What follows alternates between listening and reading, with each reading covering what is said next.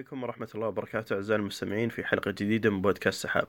ضيف الحلقة اليوم طيار هاوي يغرد كثيرا عن الطيران عموما والطيران العام خصوصا حسب ما وصف نفسه في الحساب الخاص فيه في تويتر. وأغلبنا يعرفه عن طريق تويتر وهو مغرد معروف جدا لمتابعين أخبار الطيران. ضيف الحلقة اليوم هو أبو أنس وموضوع الحلقة اليوم إن شاء الله عن الطيران العام. مسيك بالخير أبو أنس. مسيك بالنور أهلا وسهلا. آه، اليوم بنتكلم عن الطيران العام. وش تعريف الطيران العام باختصار؟ آه، الطيران العام حقيقة في أكثر من تعريف آه، لكنه باختصار لو أخذنا مثلا تعريف ال AOPA أو هي الجمعية جمعية ملاك الطائرات والطيارين الأمريكية. فهي أي طيران مدني غير الرحلات التجارية المجدولة لنقل الركاب أو العفش. فلو نظرنا للطيران بشكل عام نجد أن الطيران ينقسم إلى قسمين طيران عسكري وطيران مدني. الطيران المدني ينقسم إلى طيران تجاري اللي هو أو طيران النقل التجاري اللي هو طيارات وشركات الخطوط وشركات النقل الجوي آه، زي الفيديكس وديتشل لأن هذه رحلاتها مجدولة. كل ما هو عدا ذلك ليس طيران حربي وليس رحلات مجدولة؟ تجاري مجدول؟ فهو طيران عام. هذا التعريف العام الشامل ويدخل فيه طيران لأسباب تجارية وأسباب أو لأغراض شخصية. هذا التعريف العام. بعضهم يخصصه فقط للطيران لأغراض شخصية لكن بشكل عام هو يشمل تجاري وغير تجاري لكنه ليس مجدولا. هذا الطيران العام باختصار. طيب أنت ذكرت آه، في أحد التعريفات أنه يشمل الطيران الشخصي أو الطيران الآخر يعني من كلامك أفهم إن الطيران العام له أكثر من نوع فوش هي أنواع الطيران العام؟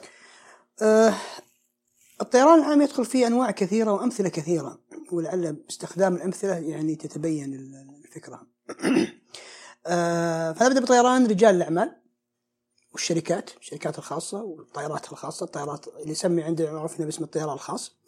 ثم بعد ذلك عندنا اللي هو الطيران العارض حاب في مجموعة من الناس حابة تسافر مثلا من الرياض إلى دبي أو من الرياض مثلا إلى لندن فيستأجرون طائرة طائرة رجال أعمال أو أكبر آه، ويأخذونها آه، في رحلة غير مجدولة لأغراض السفر. هذا طيران العارض ثم ندخل إلى طيران اللي هو التشارتر التشارتر فلايتس التشارتر فلايتس وندخل بعدها طيران مثلا للحياة الفطرية ومراقبة الحياة الفطرية.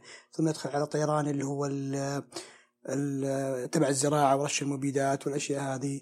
آه، ثم بعد ذلك ندخل إلى مثلا آه، طيران التدريب قطاع التدريب. تدريب الطيران كله يدخل في في هذا المجال أيضا. وعندك برضو فهذا كله طيران صور من الطيران التجاري العام. ثم بعد ذلك آه، عندنا برضو مثلا برضو من أفكار الطيران التجاري عندك اللي هو الطيران اللي السياحي. السياحي الجولات السياحية بطائرات عادية بطائرات هليكوبتر بطائرات بالمناطيد مثلا. آه، التصوير الجوي والتصوير الفوتوغرافي. آه، الطيران السياحي قلنا مثلا في حاجة اسمها discovery flight اللي هو التعرف على الطيران. فهذه كلها أفكار أو أو أو أنواع آه، تجارية. ثم بعد ذلك يجي له طيران اللي يسمى طيران الخدمات العامة وغالبا يدور حول طيران طيران الأمن الشرطة طيران الدفاع المدني طيران الاخلاء الطبي. الطيران الترامي. طبعا عندنا بالنسبة لنا في السعودية يعتبر لا هذا طيران جزء من الطيران العسكري في التقسيم عندنا. كل دولة قد تختلف في تقسيماتها عن عن الدول الثانية حسب القوانين والتشريعات الموجودة في البلد. آه، لكن في بعض الدول الثانية يعتبر صنف من الطيران تحت آه، العام. الطيران المدني وبالتالي تحت الطيران العام. هذا كله آه، ثم بعد ذلك يجي الجزء الثالث وهو الكبير هو حقيقة اللي نهتم فيه إحنا يعني في يعني نحاول نحاول اللي هو الطيران الأغراض الشخصية. آه، فمثلا آه، طيار حاب يطير مثلا آه، ترفيه فور فن يروح يتمشى تمشية للسفر أغراض السفر يطلع مثلا من الرياض لجدة من الرياض لدبي من الرياض للكويت من الرياض للبحرين بل حتى من الرياض إلى أوروبا مثلا مع العائلة مع الأصدقاء يكون طيار ويطلع مع آه، بطائرته الخاصة أو بطائرته الشخصية. آه، الطيران الرياضي آه، بجميع أنواعه سواء ذوات الجناح الثابت سواء الـ gyrocopter سواء الـ paramotors اللي يعرف عندنا باسم الطيران الشراعي وأنواعه الـ paramotor والـ trike والـ delta والأشياء هذه اللي هو الطيران الخفيف الطيران الرياضي الفيكس وينجز. والطيران العمودي بأنواعه كلها كذلك كل هذه الأنواع آه، تدخل تحت الطيران العام سواء لاغراض آه، تجارية زي ما وضحت أو لأغراض آه، شخصية, شخصية سواء بغرض السفر والتنقل أو بغرض الترفيه. فهذه بعض الأنواع وبعض الصور للطيران العام. طيب مدى انتشار الطيران العام في العالم أه الحقيقة الطيران الطيران العام يعتبر آه، ركيزة مهمة جدا في مجال الطيران بشكل بشكل عام يعني الناس لما تتكلم عن الطيران أو قطاع الطيران أو صناعة الطيران تذهب أفكار يعني تذهب تفكيرها إلى الطيران النقل الجوي شركات الخطوط. آه، ولكن الحقيقة والأرقام هي خلاف ذلك. آه، فمثلا في أمريكا في الولايات المتحدة الأمريكية يوجد حوالي 220 ألف طائرة مسجلة. 90% من هذه الطائرات هي طائرات للطيران العام. 10% فقط هي طائرات النقل الجوي طائرات تجارية. طائرات طائرات النقل الجوي التجاري. إيه؟ لأنه زي ما قلنا الطيران العام في جزء في شق تجاري وفي شق آه، شخصي. آه، شخصي. آه، على مستوى العالم هناك ما يقارب النص مليون طائرة general aviation أو طيران عام. منها زي ما قلنا حدود 200 شوي في أمريكا. في أوروبا لحالها حدود 136 ألف طائرة للطيران العام. فكل هذه الطائرات موزعة حول العالم طبعا مركزة أغلبها في زي ما شفنا في الولايات المتحدة والأمريكية حدود النص مليون تقريبا. فالطيران العام يشكل مساحة كبيرة جدا من الطيران ولكن الأضواء دائما مسلطة على الطيران التجاري. طيران النقل التجاري المجدول. التجاري اللي هو النقل المجدول scheduled flights أي.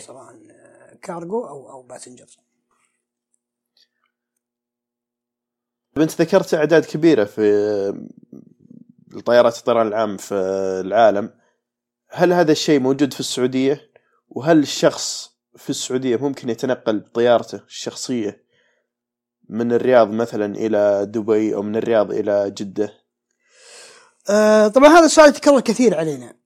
هل فعلا واحد هل مسموح إنه يكون يملك طائرته الخاصة الشخصية طائرة صغيرة أو يتنقل فيها مثلا بين مدن المملكة ويهبط في مطارات السعودية؟ هذا السؤال يتكرر علينا كثير جدا. آه والإجابة المختصرة آه نعم. أما الإجابة المفصلة طبعا في متطلبات معينة آه، طبيعية. طبعا لابد تكون حاصل على على رخصة طيران وممكن نتكلم عنها يعني ب ب يعني باختصار لو حبيتوا وإن كان أنا أعرف إنكم غطيتوا يبدو لي في حلقة عن الرخص لكن ممكن نذكرها بشكل سريع لاحقا. آه فلازم طبعا يكون عندك رخصه طيران آه على الأقل private pilot license طيار خاص أو طيار شخصي آه زيك زي السيارة يعني ما يمكن تسوق سيارة في الشوارع إلا معك رخصة ومعك استمارة للسيارة وتكون مجددة فأوراق الطياره اوراقها الملكية الأشياء هذه تكون مكتملة فاختصارا زي ما قلنا تستطيع نعم تملك طائرة يعني صغيرة وتتنقل فيها في مطارات السعودية. آه، النظام بشكل عام يسمح. آه، ما زالت حقيقة في بعض الصعوبات وبعض المشاكل اللي نواجهها آه، كطيارين طيران عام في ممارسة آه، يعني آه، الطيران العام والطيران الرياضي في في في السعودية ولكن نأمل مع الوقت أنها يعني يتم معالجتها يعني. طيب الصعوبات اللي ذكرتها ممكن تعطيني أمثلة عليها؟ الصعوبات حقيقة يعني ممكن نقسمها إلى خلينا نقول ثلاث ثلاث أقسام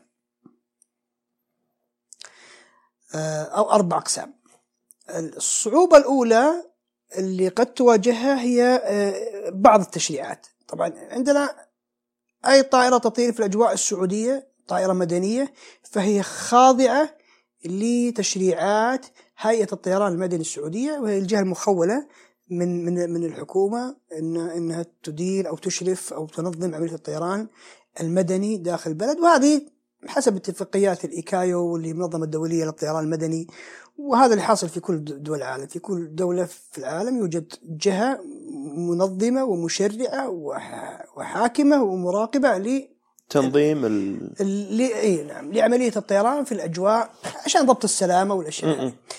آه التشريعات إحنا أغلب التشريعات يعني يعني الغالبية منها آه أخذنا اللي هي التشريعات الأمريكية تشريعات ال FA وهذه ممتازة الخطوة يعني تعتبر خطوة جيدة لأنه التشريعات الأمريكية حقيقة آه تعد من أفضل التشريعات في العالم بحكم موضع آه، الولايات المتحدة الأمريكية في قطاع الطيران وصناعة الطيران وخبرتهم الطويلة في هذا المجال اللي تجاوزت 100 سنة الآن. آه، ولكن لما نجي للتشريعات الخاصة بالطيران العام فيها شوية عك عندنا للأسف إنه صار في تعديل كيف يعني آه، نجعلها أصعب شوي كيف نجعلها نضيق القيود إيه، نزيد القيود عليها كيف؟ فهذه هذه الإشكالية موجودة يعني. آه، نضرب أمثلة يعني عشان ما يكون كلامنا عام وسردي. مثلا لما ناخذ مثلا في الولايات المتحدة الأمريكية مسموح لك الطيران طيران يسمى البصري أو تحت الأنظمة البصرية تحت القوانين البصرية ال VFR ال visual flight rules آه، مسموح لك تطير في الليل بل متطلبات التدريب إنك تطير ليلا يعني. مطلوب منك آه، عدد ساعات معينة طيران مساء ليلي وتطلع cross country من مدينة إلى مدينة آه، ليلا و10 take off and landing أو 10 إقلاع وهبوط كمجموع تكون كلها في الليل كلها بعد غروب الشمس. هذه متطلبات الرخصة الأولى لازم تحصل عليها وكلها بصري لازم تكون رؤيه واضحة. وهذه نفس المتطلبات عندنا موجودة للرخصة لو حتدرس طيران في, في السعودية. بالرغم إنه يوجد قانون يمنع الطيران ليلا VFR فالقانونين هنا متطلبات الرخصة موجودة تطلب منك ساعات معينة طيران ليلي في القوانين والتشريعات السعودية ويوجد قانون آخر يعارض القانون هذا يمنع الطيران الليلي إلا باستثناء فلازم تحصل على استثناء. فهذا القانون يجعل الطيران ليلا صعب وممنوع ولا يوجد له أي مبرر حقيقة. واضح على الأقل لنا كطيارين آه، لأنه الرؤية البصرية في الليل زي الرؤية البصرية في النهار يعني إلى حد ما من حيث القوانين والتشريعات. والطائرات الآن مجهزة أغلب الطائرات الآن أجهزة GPS وأجهزة ملاحة حديثة جدا. آه، فهذا كمثال مثلا لتجد إنه التشريعات عندنا صعبة. مثال آه، عشان تحصل على الرخصة مثلا آه، إذا حتدرس مثلا في السعودية وتحصل على الرخصة في السعودية فيقول لك آه، لازم تكون مثلا لو أخذنا رخصة ال private فأنت لازم تكمل 40 ساعة طيران آه، ضمن مدرسة أو معهد أو أكاديمية تعمل تحت نظام part 141 اللي هو نظام المعاهد والأكاديميات. تمام؟ أو لأنه في في نظامين. في نظام المعاهد والاكاديميات اللي هو ال part 141 وفي نظام اللي هو يسمى زي ال part time يسمونه part time لكن هو يسمى part 61 آه إنك مع مدرب 1 to 1 فيقول لك إما تحصل على على اما إنك تتدرب تحت part 141 أو إنك آه تتدرب تحت part 61 لكن مع مدرب يعمل تحت في مدرسة full time part 141 ف ما له معنى يعني استثناء والشرط هذا ما له معنى. وغير موجود مثلا لو تجد مثلا في في التشريعات مثلا أو الأنظمة الأمريكية تجد غير فهذا هذا مثلا مثال. نجي على مستوى التشريعات. ثم بعدين نجي على مسألة التش... مثلا آه، مسألة ال... ال... الإجراءات. هذا العائق الثاني. فتجد مثلا حتى التشريع سهل تجد الاجراءات صعبة ومعقدة بشكل غريب. فتجد مثلا آه، الفورمز اللي تعبيها كثيرة وبعضها ورقي وتعبيها ورقي وبعدين ترسلها بإيميل. فما في سهولة في المتطلبات الحين مثلا airworthiness الطائرة اللي هو شهادة صلاحية الطائرة للطيران. آه، شهادة الإيرباص اللي تستخدمها في الإيرباص مثلا وطائرة صغيرة شخصية من ثلاث أو أربع مقاعد. تجد المتطلبات واحدة تجد ال form واحد. فتجد إنك يضيع وقت طويل منك أساس تعبي. آه، انت طيار خاص ولك طيارتك الخاصة يطلبون منك مثلا آه، آه، رخصة operator أو يعني ففي في في في إجراءات غريبة. ما نفهم إيش إيش سببها. الإشكالية الثالثة اللي هي آه، مسألة البنية التحتية للطيران العام عندنا ضعيفه جدا. آه، فنجد مثلا آه، ما فيه مثلا عدم توفر وقود في أغلب المطارات. يعني مثلا طائرات مثلا الطائرات الطيران العام الصغيرة مثلا تستخدم وقود اسمه آف غاز شبيه بوقود السيارات إلى حد ما. فنجد مثلا متوفر في مطارين فقط في السعودية على مستوى السعودية كاملة. مطار الثمام ومطار رابغ مثلا بقية المطارات غير متوفر فيها. آه، ففنيا صيانة آه، ما تجد مع إنه عندنا فنيين كثير يعني في شركات الطيران لكن ما يستطيع يجي يسوي لك صيانة. المطارات أحيانا غير مهيئة لاستقبال هذه النوعية من الطائرات وما يتعلق بها من عمليات مثل دخول ارض المطار والخروج من أرض المطار. فنجد أن البنية التحتية المطارات مثلا غير مهيئة لل استقبال أو أو هذه النوعية من الطائرات. مع أنها أمور سهلة يعني بس للأسف آه، غير موجودة. كبنية تحتية. كبنية تحتية. إيه؟ آه، نتكلم مثلا على وقود الطائرات مراكز الصيانة آه، الهناجر مثلا ولا في في المطارات المختلفة يعني باستثناء المطارات اللي مركزة على ال general aviation زي مطار الثمامه نجد صعوبة مثلا في في إيجاد يعني كان في ناس مثلا ساكنين في مدن خارج الرياض موقفين طياراتهم في الرياض مثلا فهذه حاجة غريبة يعني ليش؟ لأنه المطارات اللي عندهم مثلا ما في أماكن ما في مهيئة إيه؟ آه، مثلا لمثلا آه، مثلا هناقر أو كذا أو خدمات للطائرات هذه. فهذه البيئة الاقتصادية مثلا وجود وكلاء الطائرات هذه زي ما قلت وجود صيانة وجود محلات قطع غيار وجود آه، مبيعات زيتها وقود هالأشياء هذه. هذا هذا عائق كبير وما زال يعني الأشياء اللوجستية ما زالت عندنا يعني تعتبر عائق كبير جدا في في في في يعني في خدمة ودعم آه، مجال الطيران نعم.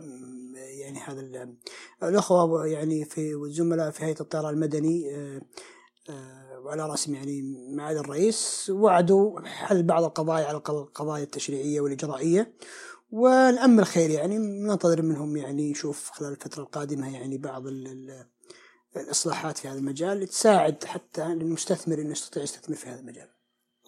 الحين ذكرنا الصعوبات اللي تواجه الطيران العام طيب أنا لو أبي آه، أكون جزء من منظومة الطيران العام وأجرب أني مثلا أسافر طيارتي أو طيارة مستاجرة من مثلا الرياض إلى دبي.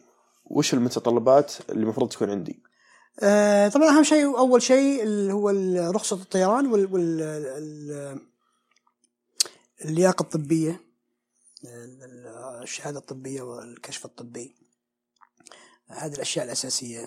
آه، رخص الطيران ممكن تبدأ بواحدة من الرخصتين إما رخصة طيار رياضي وهذا تطير على الطائرات الرياضية آه، ثابتة الجناح آه، اللي ما يزيد وزنها 650 كيلو 100 حصان تشيل راكبين أو طائرات الأوتو جايرو شبيهة بالهليكوبتر فهذه الرخصه تحتاج 25 ساعة تدريب تكلفك في حدود 25 ألف ريال سعودي إلى 30 ألف ريال سعودي.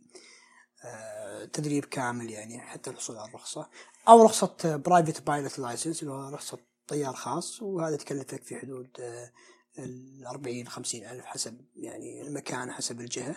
فإذا كانت عندك الرخصة هذه أو الرخصة هذه فهذه الحد الأدنى الحد الأدنى أنك آه، يعني آه، تستطيع تطير بطيارة حسب طبيعة حسب حسب نوعية الرخصة اللي عندك وبالتالي حسب الطيارة اللي حطيت عليها.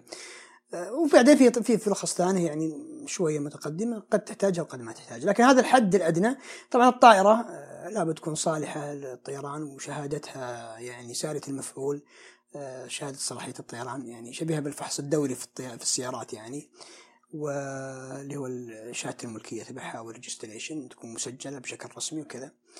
آه، هذه الأساسيات اللي تحتاجها. وطبعا وجود الطيارة يعني إما مستأجرة أو تكون شاريها ملك يعني هل يمكن لي أنا شخصيا أني أتحمل تكلفة آه، امتلاك طائرة أو استئجار طائرة؟ ما أدري عنك شخصيا لكن آه، يمكن دراهمك واجد لكن آه، بشكل عام شوف الطيران ليس عشان نكون واضحين ممارسته ما هي رخيصة؟ هي مكلفة. تمام؟ ولكن يعني إذا إذا إذا إذا إنسان خطط لها بشكل جيد فهي في متناول شريحة كبيرة في المجتمع. آه، بعض الطائرات اليوم آه، حتى الجديدة منها ممكن تكلف يعني تكلفة بعض السيارات الفخمة. آه، يعني في حدود 300 ألف مثلا ريال سعودي أو 400 ألف ريال سعودي بالكثير. أتكلم على طائرة جديدة من المصنع كطائرة رياضية. إذا طلعنا اللي هي الطيران العام العادي ممكن التكلفة تكون أعلى. لكن مثلها أيضا بما أن تكلمنا عن السيارة وتملك السيارة مثل مثل تملك السيارة. في خيارات كثيرة جدا. آه، فالسيارات أنواع وأشكال وأحجام ومواصفات مختلفة وخيارات تملكها خيارات متعددة. نفس الشيء بالنسبة للطائرة. وإن كان زي ما قلنا نأكد على معلومة أنه قيمة شراء طائرة ثم بعدين قيمة تملكها وتشغيلها آه، يحتاج شوية ميزانية فبالتالي يحتاج له موضوع تفكير وتخطيط جيد. آه، يعني من البدائل اللي يستطيع الإنسان يسويها مش لازم يروح يشتري طيارة مثلا قيمتها فوق المليون. طائرة مثلا زي Cessna 172 طائرة مثلا م- مشهورة مثلا أو Diamond DA 40 أو أو أو Cirrus SR مثلا 22 آه، اللي هي مثلا أكثر بعد يعني يعني تصل إلى 600 700 ألف آه، دولار إذا تتكلم على طائرة جديدة من المصنع. آه، فممكن طبعا في خيارات مختلفة. فممكن أشتري طائرة مستعملة. طائرات مستعملة كثيرة ومليانة وتقل تكلفتها كثير. وهذا يعني شيء يحتاج تفاصيل كثيرة لكن في طائرات نظيفة. ممكن واحد يبحث عن طائرة نظيفة وسجل صيانتها لأن الطائرة دائما يكون معها سجل صيانة لجسم الطائرة لمحرك الطائرة لمروحة الطائرة. وفي خبراء يساعدون عادة في المجال هذا ويتأكدون يعني أنه أوراق الطائرة سليمة أن الطائرة سليمة. لكن الخيار الطائرات المستعملة كثيرة جدا. ال second hand هذه يعني الطائرات المستعملة. و زي ما قلت لك الخيارات فيها كثيرة بل في طائرات يعني تتكلم عن طائرات جديدة استعمال خفيف وتتكلم عن طائرات من من الخمسينات والستينات الميلادية. بعضها تكون نظيفة جدا يعني يعني قابلة للاستخدام بشكل جيد وآمن وتؤدي الغرض. وشراء طائرة وتملك طائرة لعلكم أنا أقترح تخصصون عن حلقة يوم من الأيام بالتفصيل مع واحد من الخبراء في هذا المجال. فشراء طائرة مستعمله هذا خيار ممكن يقلل التكلفة بشكل كبير.